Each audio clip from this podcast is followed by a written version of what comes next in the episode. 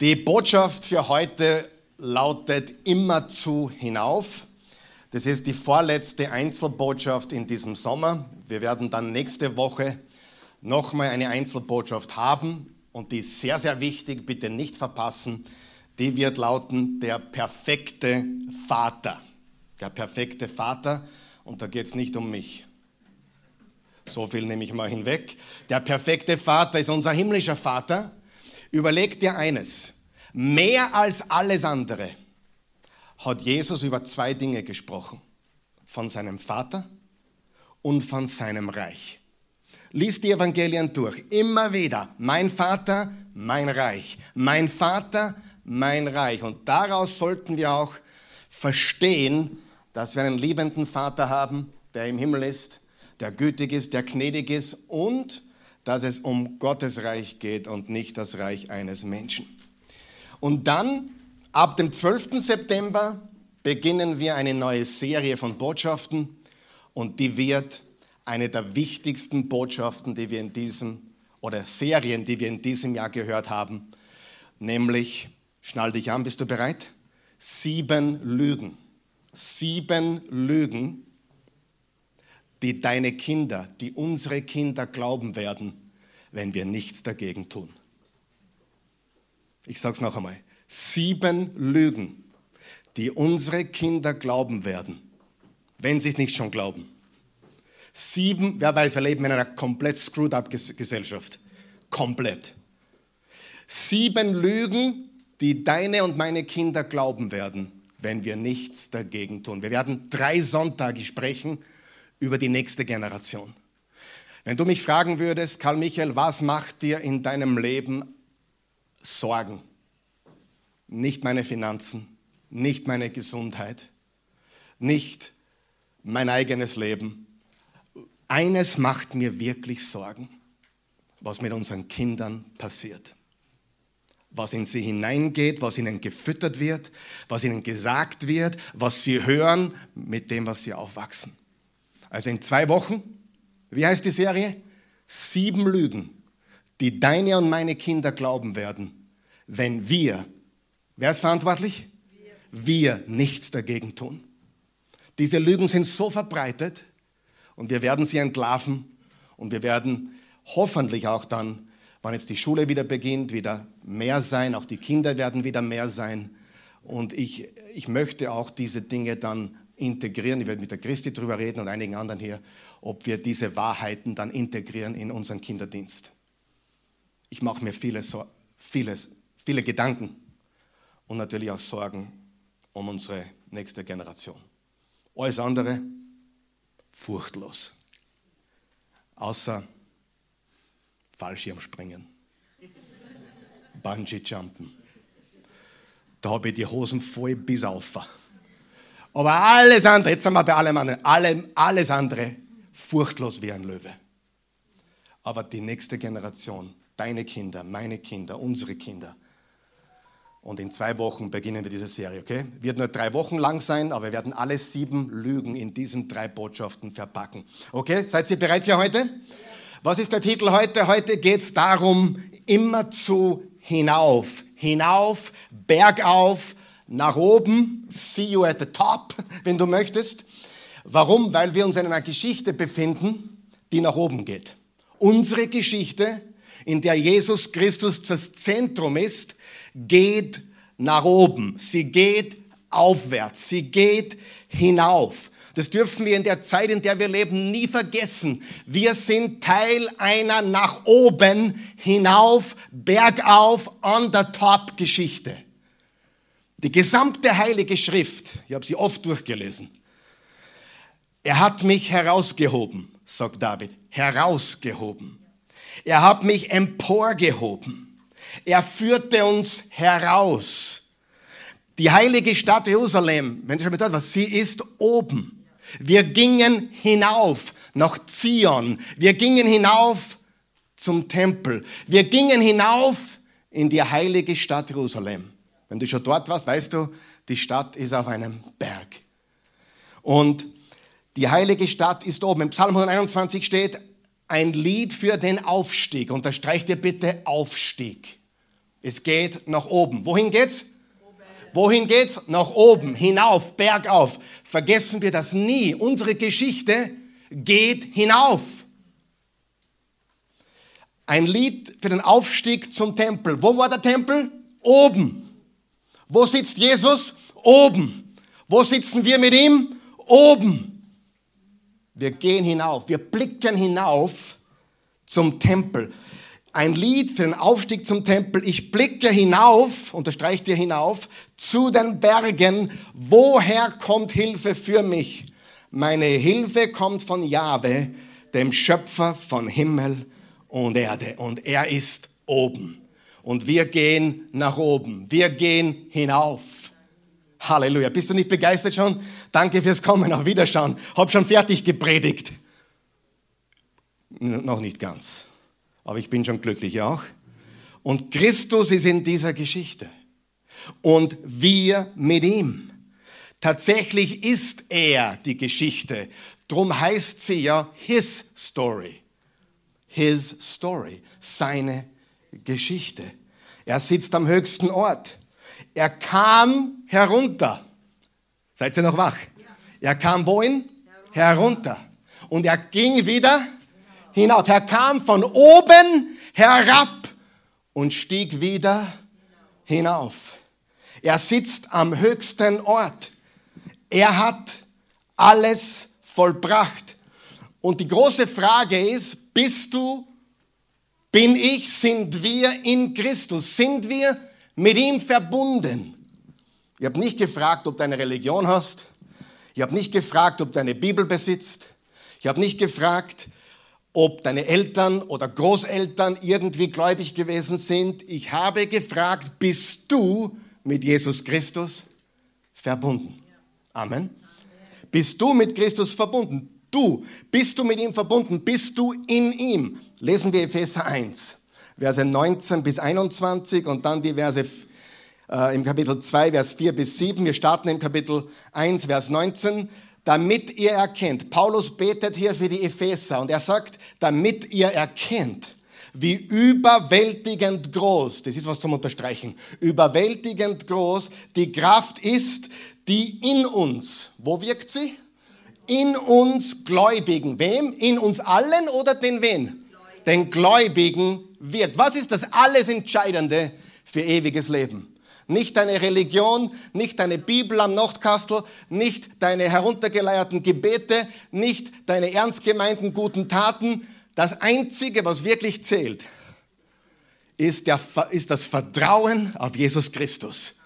Und dieses Vertrauen resultiert natürlich in dementsprechende Werke, aber es ist der Glaube, der rettet, nicht die Werke. Die Glau der Glaube führt zu guten Werken, aber die guten Werke produzieren nicht das ewige Leben.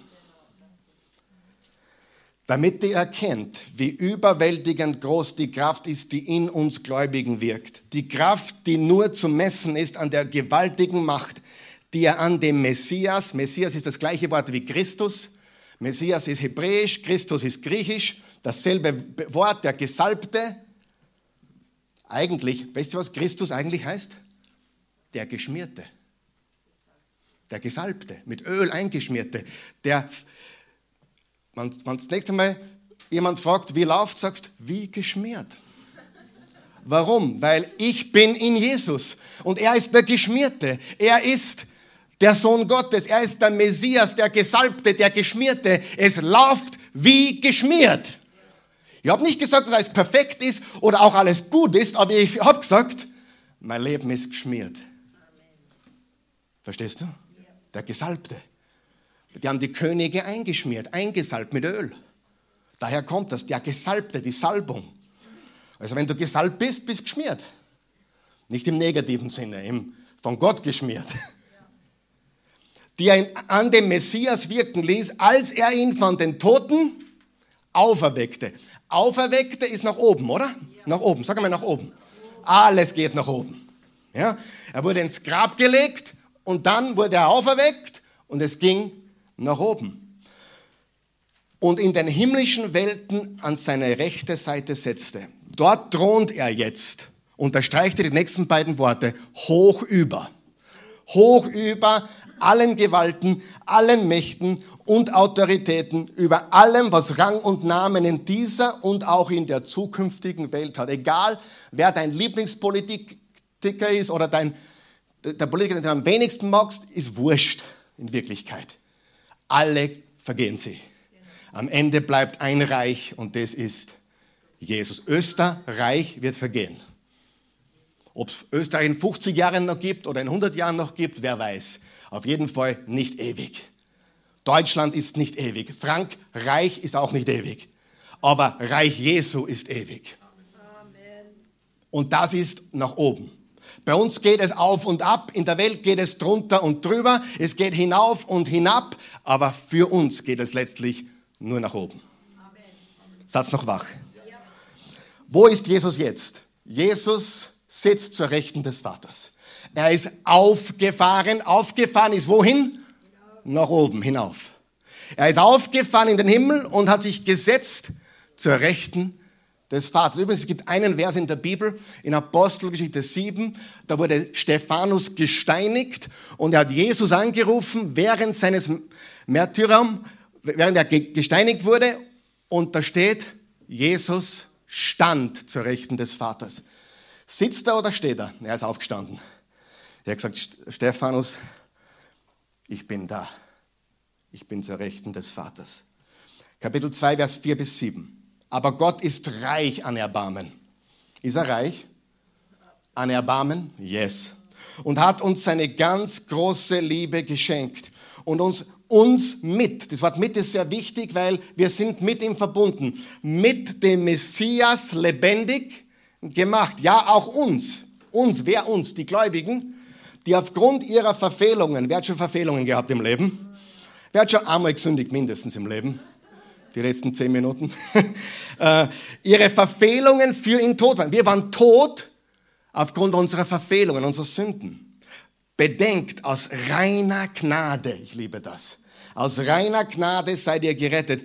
Er hat uns mit Jesus Christus auferweckt. Auferweckt ist was noch? Oben, hinauf. Wir gehen hinauf, wir sind oben mit ihm. Er hat uns mit auferweckt und mit ihm einen Platz in der Himmelswelt gegeben. Wir sitzen zur Rechten des Vaters mit ihm. Mit anderen Worten, egal was du durchmachst hier auf der Erde jetzt, eine geistliche Wahrheit ist, eine geistliche Wahrheit. Nicht die Wahrheit deines Bankkontos, nicht die Wahrheit, was deine Kinder treiben, nicht die Wahrheit, wie dein Geschäft läuft, nicht die Wahrheit deines Körpers. Eine geistliche Wahrheit ist, deine Position ist oben mit Jesus. Oben, ganz oben, an höchster Stelle. An höchster Stelle. Halleluja. Er hat uns mit Jesus auferweckt und uns mit ihm einen Platz in der Himmelswelt gegeben, damit er auch in den kommenden Zeitaltern den unendlichen Reichtum seiner Gnade und Güte in Jesus Christus, in Jesus Christus an uns deutlich machen kann. Was lernen wir aus dem Kapitel 1? Jesus ist zur Rechten des Vaters. Im Kapitel 2, wir sitzen dort mit ihm. Geistlich gesehen sind wir dort und eines Tages werden wir nicht nur geistlich dort sein, sondern auch physisch und leibhaftig dort sein, in einem neuen Körper, in einer neuen Welt, neuen Himmel und neue Erde. Für wen gilt das? Für die, die eine Religion haben, oder? Für die, die Jesus Christus vertrauen von ganzem Herzen. Wir sind connected mit Jesus.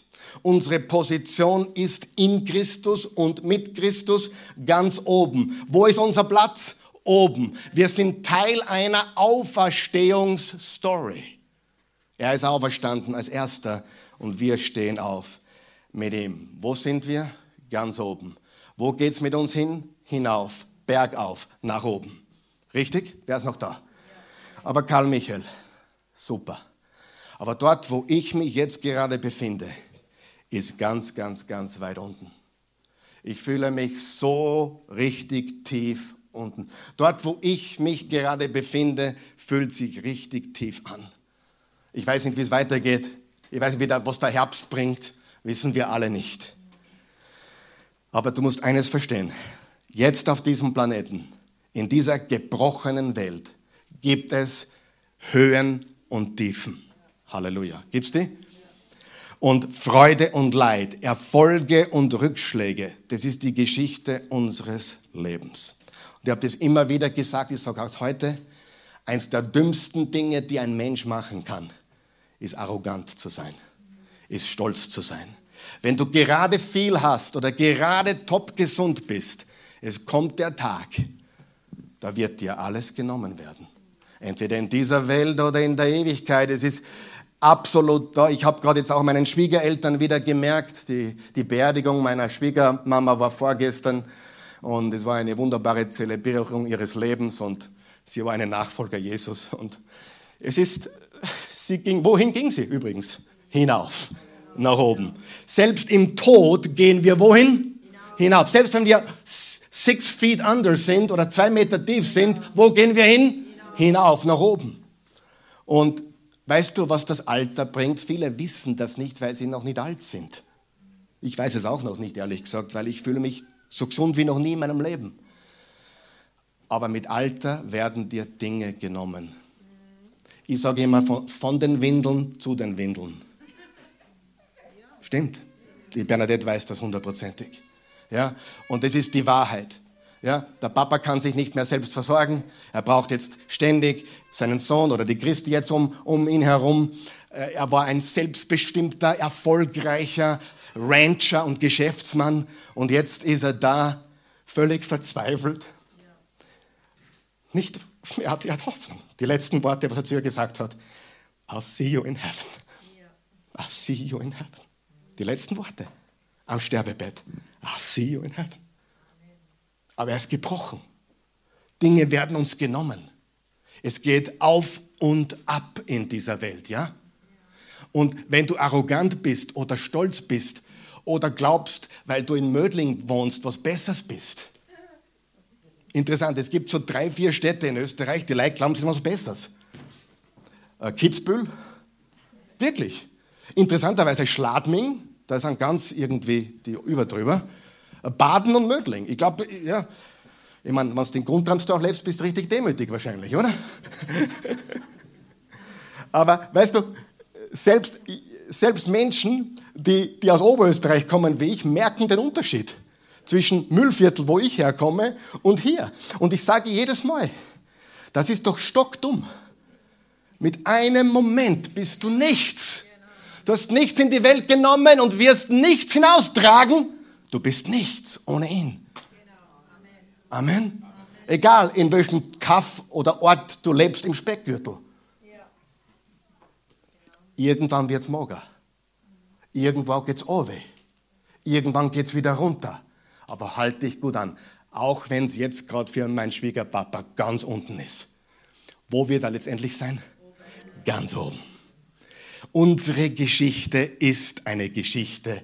Wohin? Nach oben, hinauf, bergauf, immer. Auch wenn der Krebs da ist, auch wenn Demenz da ist, egal, auch wenn Tod da ist eines geliebten Menschen. Unsere Geschichte ist nach oben. Lies die letzten zwei Kapitel der Bibel. Er wird jede Träne wegwischen und jeden Schmerz für immer beseitigen. Und interessanterweise, das ist auch die Geschichte von Jesus. Jesus kam vom höchsten Ort, wo kam er hin? Herunter. Er war ewig oben, bis er sich entschlossen hat. Er hat sich entschieden, zu uns wohin zu kommen? Nach unten, nach unten. Auf die Erde, nach unten. Und es begann ganz tief unten. Überlegt einmal, wer von euch ist nach seiner Geburt in einen Futterdruck gelegt worden? Ich meine, die Grippe klingt so niedlich. Oh, die Grippe, super. Die Grippe war ein Futterdruck für Rinder und Schafe und Ziegen. Und das war alles, was da war. Und die Grippe, die wir heute so niedlich in der, in der Weihnachtskrippe haben, war nichts anderes wie eine, ein Futterdrog in einem Stall. Und dort ist der König der Könige, der Messias, der Schöpfer von Himmel und Erde, der, der Schöpfer des Universums hineingeboren worden. Von ganz oben, ganz unten. Es begann unten. Und von Geburt an war er bedroht. Herodes hat gesagt, ich lasse jetzt alle zweijährigen Knaben und darunter auslöschen. Und Gott ist dem Josef im Traum erschienen, jetzt hör mir zu, Sie zogen wohin? Hinunter nach Ägypten. Sie zogen hinunter nach Ägypten.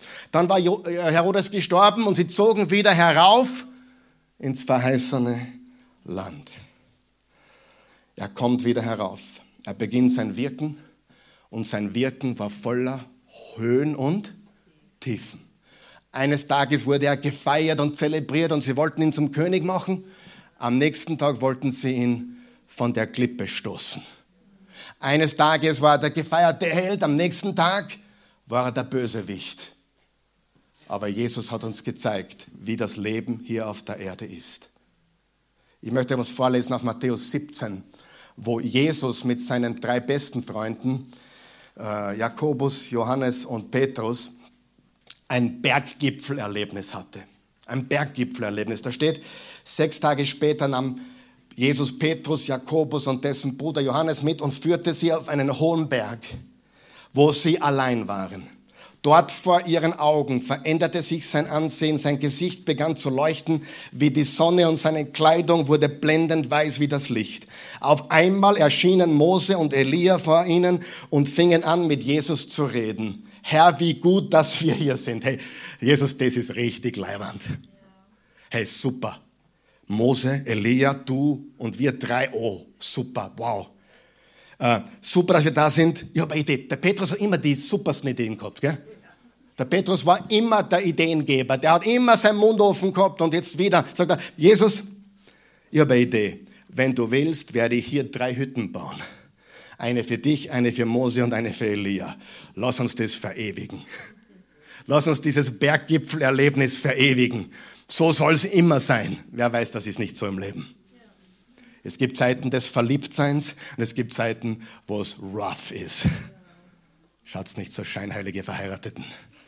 Ja, es gibt Zeiten, da ist es super, es gibt Zeiten, da ist es weniger super. Für jeden von uns. Und jeder hat seine eigene Geschichte voller Höhen und Tiefen. Und tu nie assumen, tu nie annehmen, dass jemand so gut geht, weil er so gut ausschaut. Jeder schaut cooler aus, als was er wirklich ist, habe ich auch schon gesagt. Niemand ist so cool, wie er ausschaut. Niemand, glaub mir das. Jeder geht auf die gleiche Art und Weise auf die Toilette und, und jeder stinkt auf der Toilette. Und ich erzähle jetzt das nicht, das ist peinlich, aber anders mal vielleicht. Während er noch redete, fiel der Schatten einer lichten Wolke auf sie und aus der Wolke sagte eine Stimme, das ist mein über alles geliebter Sohn, an ihm habe ich Freude, hört auf ihn.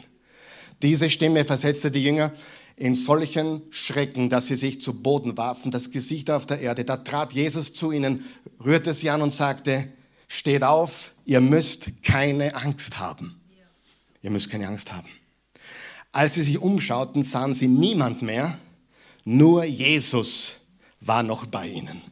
Während sie den Berg hinabstiegen, sagte Jesus den drei Jüngern mit Nachdruck, sprecht mit niemanden über das, was ihr gesehen habt, bis der Menschensohn von den Toten auferstanden ist. Warum sollten sie mit niemandem drüber reden, was sie gerade erlebt haben? Weil Jesus sagt, hey, das war jetzt ein Berggipfelerlebnis. Aber jetzt gehen wir wieder hinunter.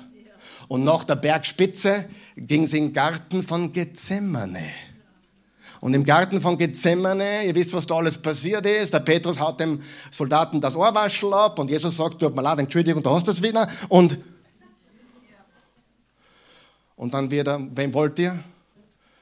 Und sie sagten mir, ja, und Jesus von Nazareth und er sagte, ich bin. Und alle hat es umgewacht. War nicht sein schlechter Atem, das war seine Power. Und dann dort im Garten hat er Blutstropfen geschwitzt. Er hat gesagt, Vater, ich bin willig, alles zu tun. Alles. Aber wenn es irgendwie möglich ist, lass diesen Kelch an mir vorübergehen. Aber nicht mein Wille, sondern dein Wille von der Bergspitze, von der Herrlichkeit in den Garten von Gethsemane. Höhen und Tiefen. Was lernen wir daraus? Lass uns die Berggipfelerlebnisse genießen, richtig einordnen und auch als Vorbereitung dienen lassen für Zeiten, die härter werden. Weil es gibt im Leben ein Berg auf und ein Berg ab. Aber unsere letzte Position ist wo? Oben Wo geht's für immer hin? Hinauf, hinauf. Sie gingen hinunter, Jesus ging hinunter und gab sein Leben. Ich habe hab gelesen vorige Woche, das Jugendwort des Jahres 2012 war YOLO. Wer weiß, was YOLO heißt? You only live once. Also quasi, uns geht so super, wir machen Party, YOLO. Wer kennt dieses Wort? Wer kennt es nicht? Einige sind nicht mehr lebendig, die haben weder noch aufgezeigt. Wer kennt dieses Wort? Wer kennt es nicht? YOLO. You only live once. Leo, it's party time. You only live once. YOLO.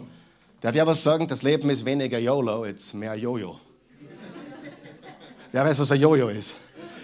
Wenn du das noch nicht erlebt hast, bist nicht verheiratet. Und wenn du das noch nicht erlebt hast, hast keine Kinder. Und wenn du das nicht erlebt hast, hast bist nicht Pastor einer Gemeinde. Wenn du das nicht erlebt hast, hast noch nie im Technikteam gearbeitet. Richtig, meine Freunde? Jojo. Nicht Jojo, sondern Jojo. Auf und ab und auf und ab. Freunde, sage ich was Fremdes oder ist das wahr? Absolut wahr. Und das ist der Rhythmus des Lebens. Der Rhythmus des Lebens ist Jojo, auf und ab. Aber Frage, müssen wir Christen uns vom Jojo bestimmen lassen? Nie und nimmer. Wir nehmen die guten wie die weniger guten Zeiten. Paulus hat gesagt, ich vermag alles durch Christus, der mir Kraft gibt. Und die Verse vorher sagen, ich habe gelernt, wenig und viel zu haben. Ich habe gelernt, mit dem Überfluss zu leben und mit Mangel umzugehen. Ich habe gelernt, in der Kraft zu leben und auch wenn ich schwach bin. Denn wenn ich schwach bin, ist er stark in mir. Halleluja. Was müssen wir wissen in dem Jojo-Leben? Wir müssen wissen, wo wir sitzen. Wo sitzen wir? Oben. Wo gehen wir hin? Hinauf, nach oben. Ja? Und ultimativ werden wir für immer mit und bei ihm sein am höchsten Ort des Universums. Deine aktuelle Position, die mag jetzt gut sein oder weniger gut. Sie mag sehr schlecht sein, sie mag verzweifelnd sein, aber deine momentane Position ist nicht deine ultimative Position. Deine aktuelle Position ist nicht deine endgültige Position. Deine Krankheit jetzt ist nicht deine endgültige Position. Deine Schwachheit jetzt ist nicht deine endgültige Position. Deine Verzweiflung, deine schlaflosen Nächte, was immer du durchmachst, ist nicht deine endgültige Position. Deine Armut ist nicht deine endgültige Position. Deine finale Position ist mit Jesus Christus. Und darum reden wir in der Oase immer und immer wieder, echter Glaube ist ein Glaube, der weiß, egal was kommt, Jesus ist mehr als genug. Er ist die Position, er ist das Ziel, er ist die Vision, er ist ganz oben. Und wir mit ihm. Du sitzt mit ihm an himmlischen Örtern. Gottes Plan ist immer hinauf. Und darum heißt der Titel heute wie? Immer zu hinauf.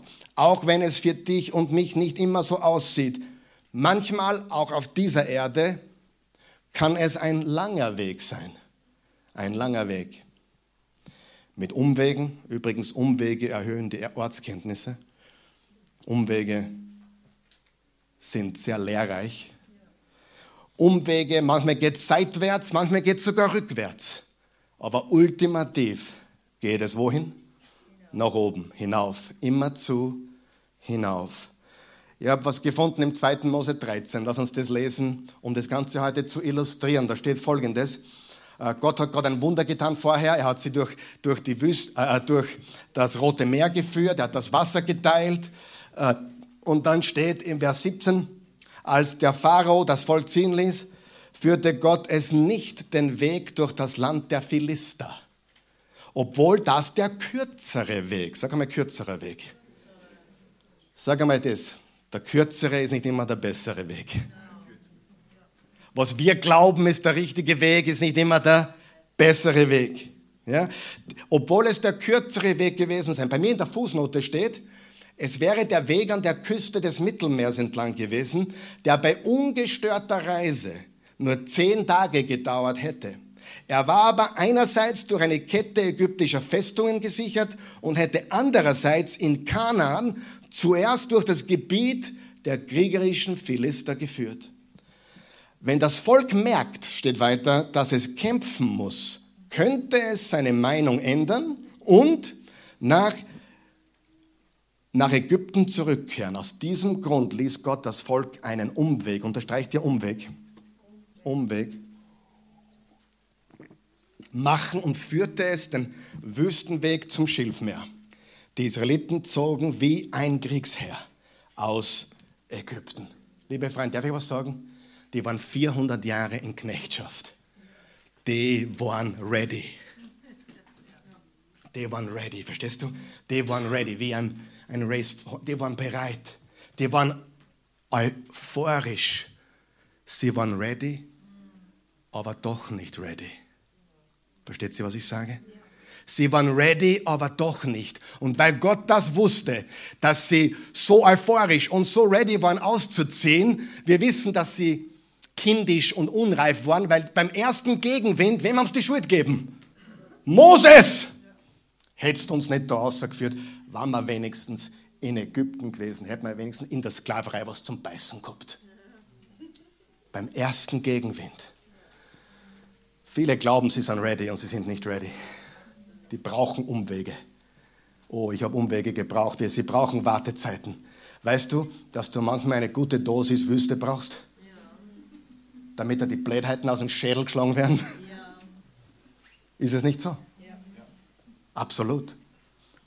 Hey, wenn du nur Sonnenschein hättest im Leben, wärst du nicht genießbar. Du wärst ausgetrocknet, du wärst unfruchtbar. Du wär, wenn du nur Regen hättest, wäre auch nichts. Wir brauchen beides und Gott ist ein guter Vater.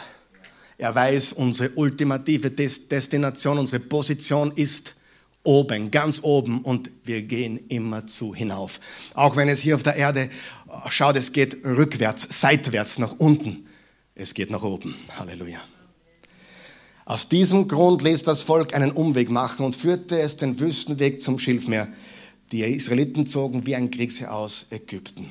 Sie waren bereit. Ich glaube, die haben jeden Tag gesagt, geh mal, geh mal, geh mal, geh mal, geh mal, komm, komm, geh mal. Gehen wir hinauf. Sag einmal hinauf ins verheißene Land. Sie waren in Ägypten, wenn du die Landkarte kennst, von Ägypten. Ägypten ist ein Symbol für die Sklaverei und oben, oben hinauf war das verheißene Land. Es ging von unten hinauf, von unten nach oben. Aber Gott sagte, liebe Freunde, bevor es aufwärts geht, geht es einmal seitwärts bist an einem Abstellgleis. Warten, Wüste. Du bist noch nicht ready. Wir müssen noch was in dir tun, damit wir dann was durch dich tun können. Oh, ich bin so dankbar, dass mir als Jugendlicher nichts überreicht wurde, free. Ich habe das schon oft gesagt, ich habe als 15-Jähriger in meinem ersten Lehrjahr, ich habe 2495 Schilling verdient. 2495 Schilling, umgerechnet etwa 180 Euro. Monatsgehalt, 40 Stunden Lehrlingsentschädigung. Ich habe mir meine ersten Klamotten selber kaufen müssen von diesem Geld. Und ich habe ein Fünftel zu Hause abliefern müssen. Super, ich bin heute. Damals habe ich es verstanden. Na, mir wurde gesagt, ich muss verstehen. Mir wurde gesagt, es ist gut für dich. Mir wurde gesagt, es ist wichtig, dass man weiß, man zahlt für, fürs Leben was, man zahlt für ein Doch was, man zahlt für ein Bett was, man zahlt für ein Essen. Auch wenn diese 400, 500 Schilling, die ich zu Hause abgeliefert habe, nichts waren mit dem Mercedes verglichen, der in der Garage gestanden ist und dem Golf GT, der daneben gestanden ist, bin ich heute so dankbar. Und interessanterweise bin ich der einzige aller Kinder von acht Kindern, die dieses Schicksal ereilt ist. Ich bin sehr dankbar heute extrem dankbar. Und ich sage dir, mein erstes Moped habe ich mir selber gekauft, eine wunderschöne blaue Vespa. Mein erstes Auto habe ich mir gekauft, ein Hiniger Golf, Rabbit, wer weiß, was ein Rabbit ist? Ja, hat er so ausgeschaut, schrecklich. Aber wisst ihr was? Wir werden nicht zubereitet in der Leichtigkeit des Lebens. Wir werden zubereitet in der Schwierigkeit des Lebens. Wir werden vorbereitet in der Wüste. Wir werden vorbereitet in der Warteposition. Und viele sind viel zu gierig, wieder Gas zu geben. Es muss so schnell gehen. Es muss sofort sein. Und sie vergessen, nein, bleib einmal stehen und sitzen und lass Gott das Werk tun, das du jetzt brauchst. Seid noch wach? Okay. Vielleicht geht es dir auch so. Rückwärts, seitwärts. Ich meine, seitwärts ist ja fast schlimmer wie rückwärts. Weil rückwärts warst du, okay, jetzt ist es rückwärts gegangen, jetzt gehen wir wieder vorwärts, aber seitwärts ist irgendwie so, so daneben, so neben der Rolle, irgendwie so, so nebelig, so komisch, nicht wirklich Fisch und nicht Fleisch, irgendwie daneben. Aber Gott hat einen Plan gehabt. Zuerst geht es seitwärts. Sie sind nicht direkt hinaufgegangen, sondern seitwärts. Und die Idee war, ihr werdet sehen, dass ich Wunder wirke. Ihr werdet mich kennenlernen. Ihr werdet mich kennenlernen in der Wüste. Ihr werdet mich kennenlernen. Und noch viel wichtiger, nein, nicht wichtiger, aber auch zweitwichtig, ihr werdet euch selbst kennenlernen.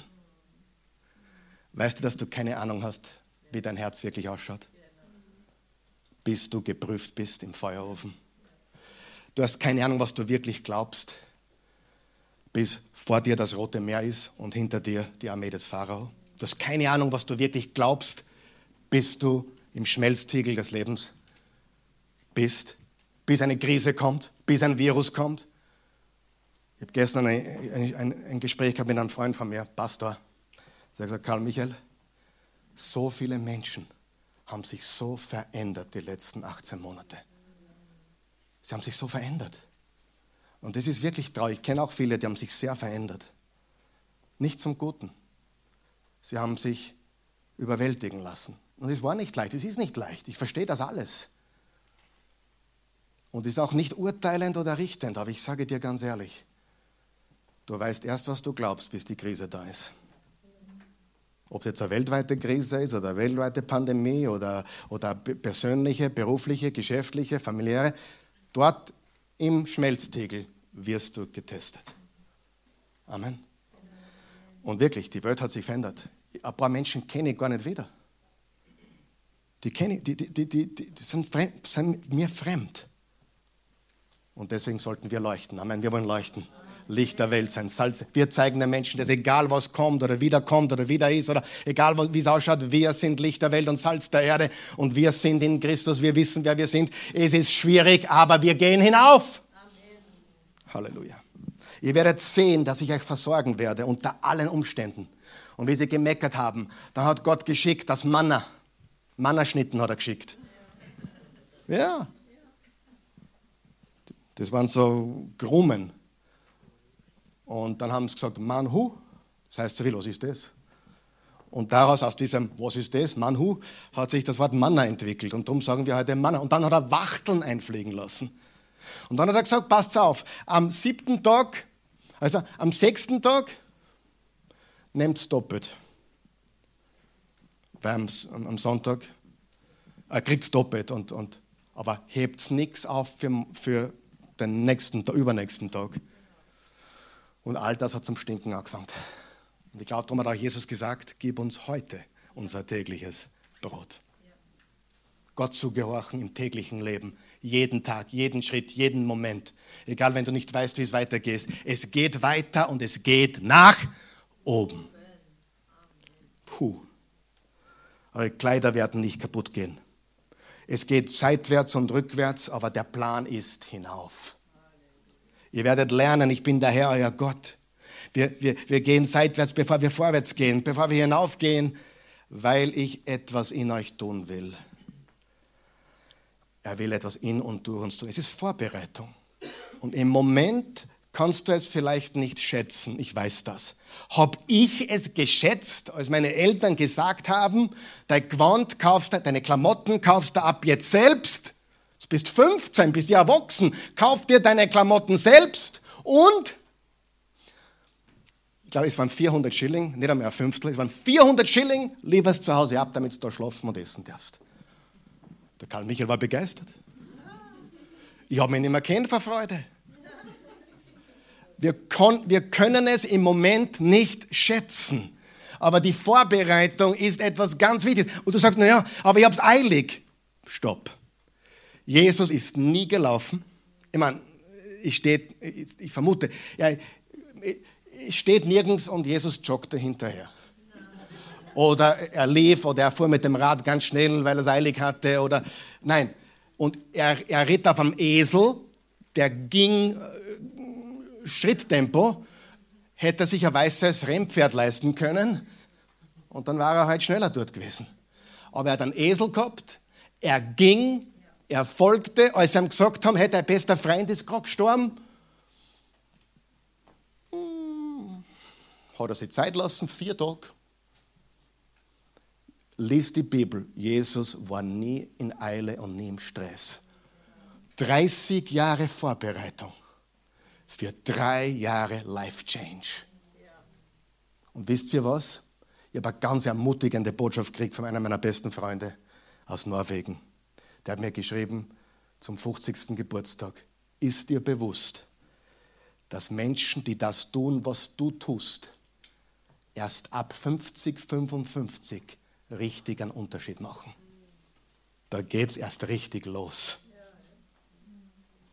Und wenn das bis jetzt alles Probezeit war und wenn es nur fünf Jahre Probezeit braucht, für uns alle, für uns, für dich, für mich, für uns alle, weiß ich, das Beste kommt.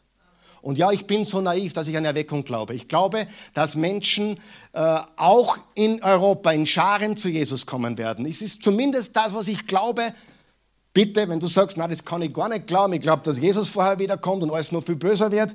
Es wird alles viel böser, aber ich glaube, dass mitten in der Bosheit und der Dunkelheit viele zu Jesus kommen werden. Das glaube ich und das will ich. Willst du das auch? So. Ich predige mich wahrlich glücklich heute. Weißt du, wenn du in der Warteposition bist, in der Wüste bist, deine Frage sollte sein, Herr, bist du gerade dabei, mich vorzubereiten? Ich bin der Meinung, dass die Menschen ihren Urlaub besser vorbereiten wie die Ehe, die Hochzeit wie die Ehe oder ihren Urlaub wie ihr Leben. Und ich sage dir, ich habe letzte Woche gesagt, ich bin fürs Jungheiraten, absolut. Ich bin überhaupt fürs Heiraten, finde eine coole, coole Geschichte, Mann und Frau, super, oder? Aber weißt du, Viele tun es ohne der nötigen Vorbereitung.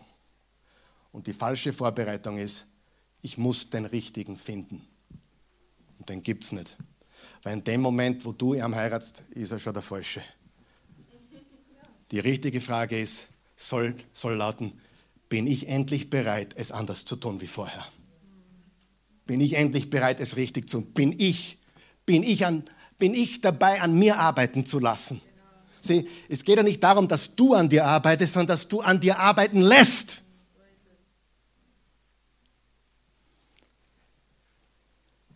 Und dann steht was ganz Cooles im nächsten Vers. Seid ihr noch wach? 2. Mose 13, Vers 19. Jetzt schnall dich an. Mose nahm die Gebeine Josef. Unterstreicht ihr das bitte. Er nahm die Gebeine von wem?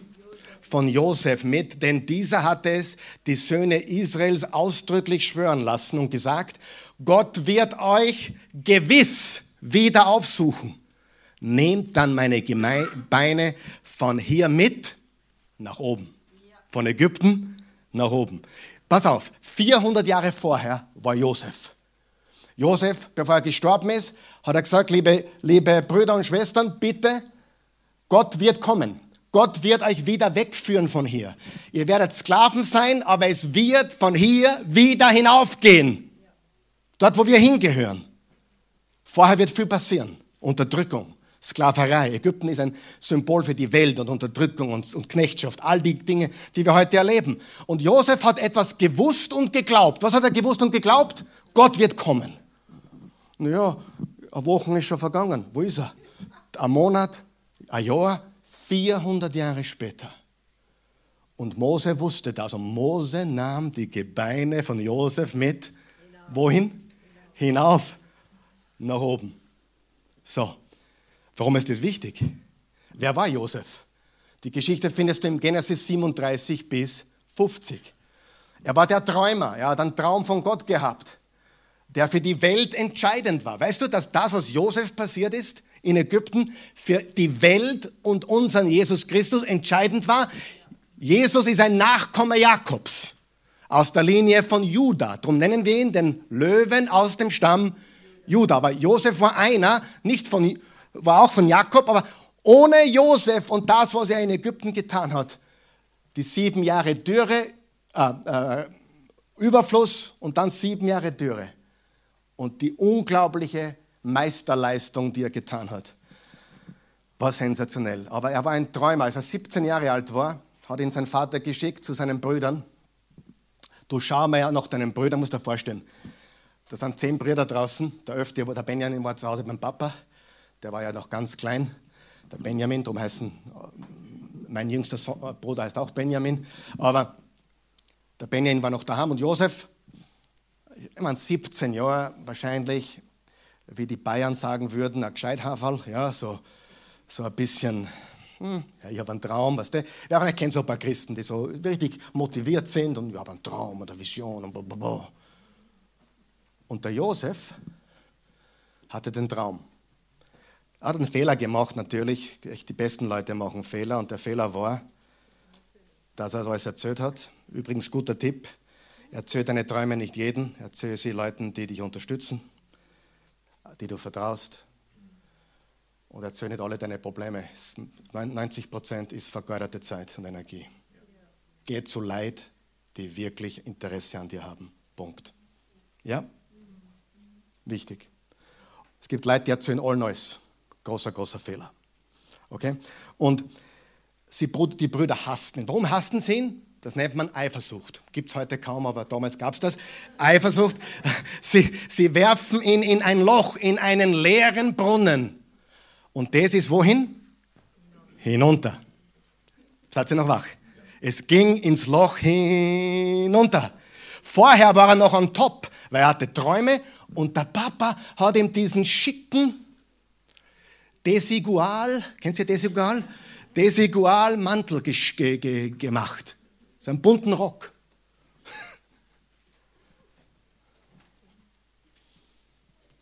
Ich war einmal im Desigual-Laden, darum weiß ich das, ziemlich bunt. Aber es ging ins Loch hinab. Und dann kam einer der Brüder und sagte, bitte bringt's nicht um. Und dann haben sie ihn herausgezogen und, und Josef dachte, jetzt ging es hinunter, jetzt geht es wieder hinauf. Wisst, Jojo, jetzt geht es mir schlecht, jetzt geht es mir wieder besser. Aber dann kamen Zigeuner vorbei, wirklich, das waren damals die Zigeuner, das waren die, die Ismaeliten, eine Karawane. Und dann hatten sie die Idee, okay, wir, wir rühren ihn nicht an, wir schlachten lieber ein, ein, eine Ziege und, und tauchen den Mantel ins Blut und dann sagen wir dem Papa, er wurde gerissen von einem wilden Tier, aber zumindest haben wir ihn nicht umgebracht. Und sie verkauften ihn nach Ägypten und Ägypten geht hinunter. Alles klar noch? Es geht hinunter. Und dort wurde er verkauft am Potiphar. Das war wieder hinauf, weil da ging es ihm richtig gut.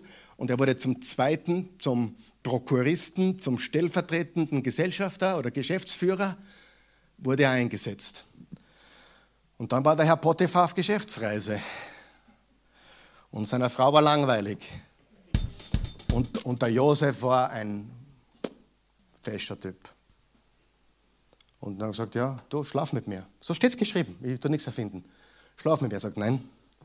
A, dein, dein Mann, dein Mann ist mein Vorgesetzter und noch wichtiger, mein Gott ist mein Gott. Und sie hat es versucht und versucht und versucht und er hat nicht nachgegeben. Und dann hat sie ihm die Kleider vom Leib gerissen, er ist geflohen, hat, sie hat ihn verleumdet und gesagt, er wollte mich vergewaltigen.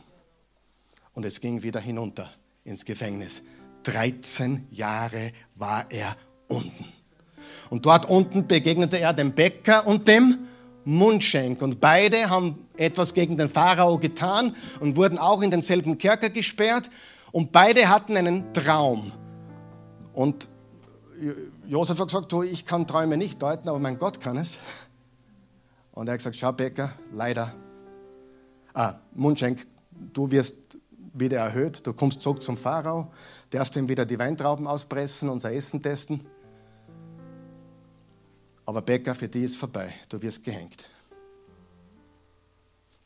Und der Mundschenk war begeistert, der Bäcker war deprimiert und dann hat Josef zum Mundschenk gesagt, du, wenn du dann beim Pharao bist, vergiss mich nicht, leg ein gutes Wort für mich ein. Und Josef hat schon voller, äh, jetzt bin ich wieder oben, jetzt kommt was Gutes. Aber er hat ihn vergessen. Zwei Jahre später hatte Pharao einen Traum. Und niemand konnte ihn deuten. Und der Mundschenk erinnert sich an den Josef. An den Josef. Josef wird in einem Moment vom tiefsten Kerker emporgehoben. Er sagt ihm, was passieren wird. Sieben Jahre von Überfluss, sieben Jahre von Dürre. Und du brauchst einen weisen Mann, der das dirigiert. Der Pharao sagt, ich kenne keinen Weiseren, du bist der Mann. Der Rest ist Geschichte. In einem Moment, von ganz unten, ganz oben.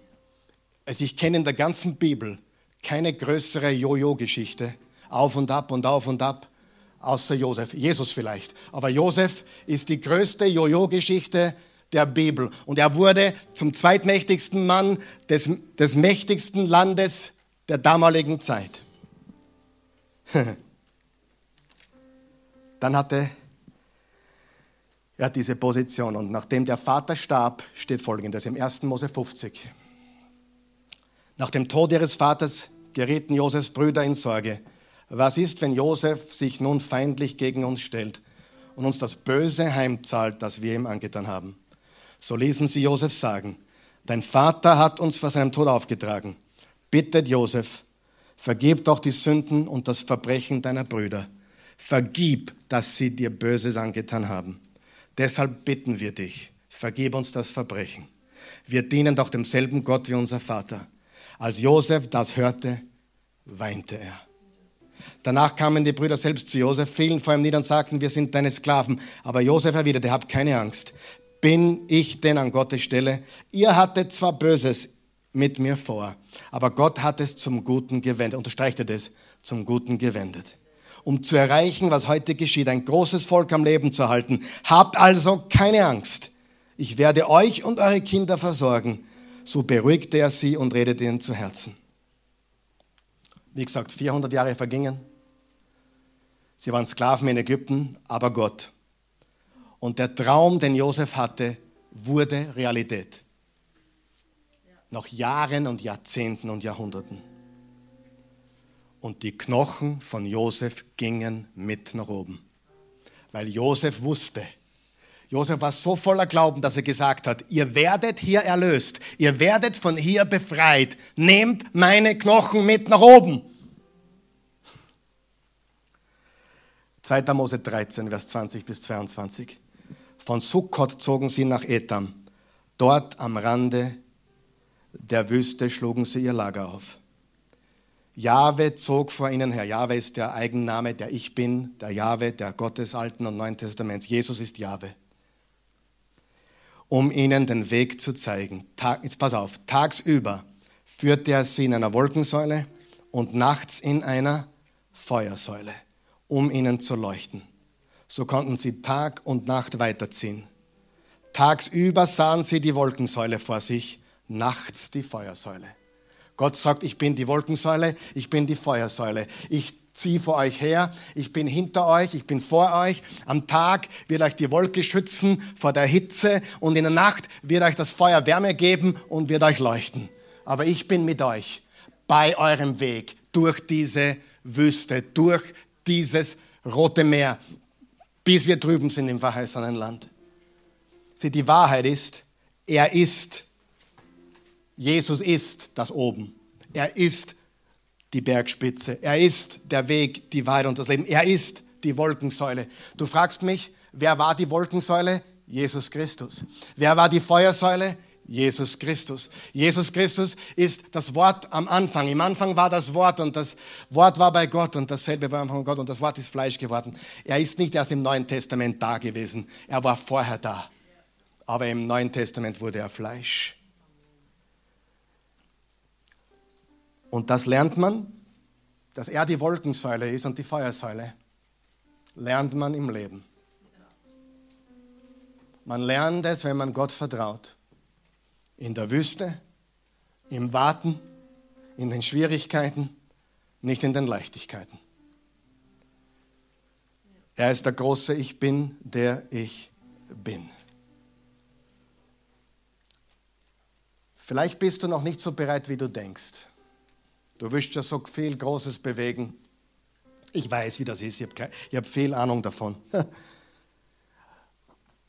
Aber ich sage euch jetzt die Wahrheit. Die Oase könnte viel kleiner sein. Ich meine jetzt unser Einfluss könnte aber auch viel größer sein.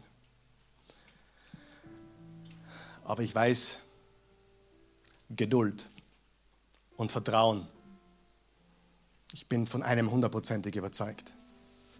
Wenn wir treu und geduldig dranbleiben, werden wir seine Geschichte schreiben. Und ich bin so naiv, dass ich glaube, dass hier vielleicht jemand da ist, der ein Reformierer oder Erwecker oder, oder Weltveränderer ist. Ich bete es. Ich glaube nicht, dass wir unbedeutend sind. Wir sind bedeutend. Gott will dich verwenden. Aber dazu musst du bereitet sein, vorbereitet sein. Und ganz ehrlich, du bist wahrscheinlich noch nicht so bereit, wie du glaubst. Und vielleicht war ich war auch, ich war viel ungeduldig früher und ich war aber nicht so bereit. Ich war nicht bereit, ich war nicht bereit. Aber Gott macht uns bereit und er verändert uns. Amen. Amen. Seid ihr noch da? Ja. Ist es wichtig, was ich sage? Es ist so unendlich wichtig. Ich habe äh, gestern in meiner Gebetszeit, ich lese ja jeden Tag die, ein Kapitel der Sprüche, gestern war der 28. Sprüche 28, Vers 5b. Und der, dieser Vers hat mich geflasht. Noch nie gesehen. Was? Hast du so oft gelesen? Noch nie, noch nie gesehen. Hört's zu. Wer nach, wer nach Jahwes Nähe sucht, versteht alles. Ich sage es noch einmal. Wer nach Jahwes Nähe sucht, versteht alles. Da habe ich wirklich kiffert. Jemand dachte, das habe ich noch nie gesehen. Wer des Herrn Nähe sucht, versteht alles. Verstehen wir alles? Nein. Wissen wir alles? Nein. Aber die, die Gescheitleiter draußen haben null Ahnung. Die meisten Menschen haben null Ahnung von dem, was läuft. Aber wir, Gottes Nachfolger, Jahwe-Nachfolger, Jesus-Nachfolger, wir wissen nicht alles und wir haben auch nicht für alles die Antwort. Aber im Moment, wo wir die Weisheit brauchen, haben wir sie immer. Ich sage immer, wenn es so weit ist, gehen wir über die Brücken drüber. Aber nicht vorher.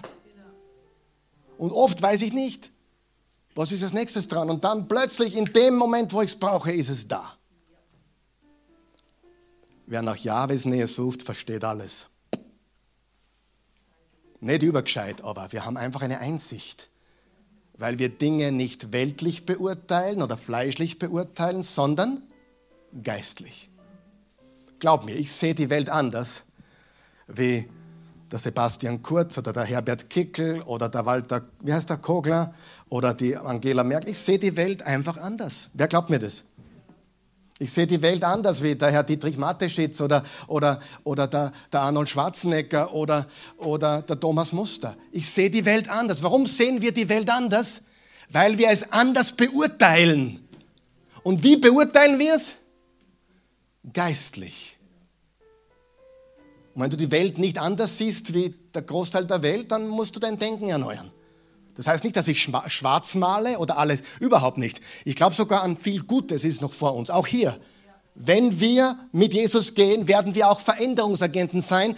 Er wird in uns arbeiten und durch uns arbeiten. Ja, es wird vieles schlimmer, aber es wird auch vieles zu Jesus führen. Halleluja.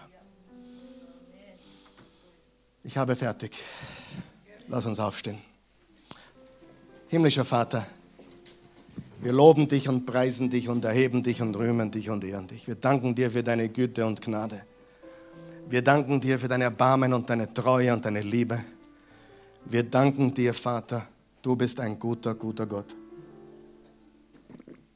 Und egal, was der Einzelne gerade durchmacht oder nicht, was fehlt oder was nicht fehlt, es geht immer zu bergauf, es geht immer zu hinauf. Und wir blicken hinauf zu dir, denn von dir kommt die Hilfe. Wenn du hier bist oder zuschaust und dieser Hinaufblick fehlt dir komplett, du bist wie ein Segel im Wind, du bist wie ein Jojo auf und ab und ganz wichtig, hör mir nochmal zu, bitte. Deine Umstände können Gottes Plan nicht vereiteln. Noch einmal. Wenn du Jesus vertraust, deine Umstände können Gottes Plan nicht vereiteln. Beim Josef war es so, bei Jesus war es so, die Umstände sind Realität, aber sie vereiteln nicht den Plan Gottes, wenn wir vertrauen auf ihn. Und wenn du dieses, diesen Blick, diese Perspektive noch nicht hast, weil du die Dinge weltlich beurteilst, fleischlich beurteilst, natürlich beurteilst, dann möchte ich dir helfen, heute den einzuladen, der dir diese Sicht auf die Dinge gibt, nämlich die Sicht durch die geistliche Brille, die Wahrheit. Sieh, die Wahrheit ist, der Stuhl, auf dem du heute gesessen bist, ist nicht so real wie der Thron Gottes, auf dem Gott sitzt. Der ist realer, der ist echter. Die geistliche Welt ist real. Wenn du Jesus einladen möchtest, ewiges Leben haben möchtest, wissen möchtest, dass wenn du hinunter ins Grab gehst, zwei Meter, dass du hinaufgehst in die Ewigkeit, mit ihm dann Römer 10, Vers 9, wenn du mit dem Mund bekennst, Jesus ist Herr, und mit dem Herzen an seine Auferstehung glaubst, bist du gerettet. Jesus hat gesagt, so sehr hat Gott die Welt geliebt. Johannes 3, Vers 16, dass jeder, der an ihn glaubt, nicht verloren geht. Äh, dass es einen einzigen Sohn gab, damit jeder, der an ihn glaubt, nicht verloren geht, sein ewiges Leben hat. Vertraue ihm, sprich es aus, mach ihn zum Herrn, aber mach's echt. Nicht was noch betten, sondern sagen, das ist für mich. Amen. Guter Gott, Vater im Himmel, mein Vater im Himmel, geheiligt werde dein Name. Ich komme jetzt zu dir. Ich bin ein Sünder. Verzeih mir. Wasche alle meine Sünden weg. Schenk mir neues Leben. Ich möchte dein Leben annehmen. Jetzt tue ich das. Ich gebe dir mein Leben. Ich empfange deins. Ich bekenne dich, Jesus, mein Herr und mein Gott. Ich glaube, dass du auferstanden bist von den Toten. Du lebst. Leb jetzt in mir. In Jesu Namen. Amen. Die Botschaft nächste Woche bitte nicht verpassen der perfekte Vater.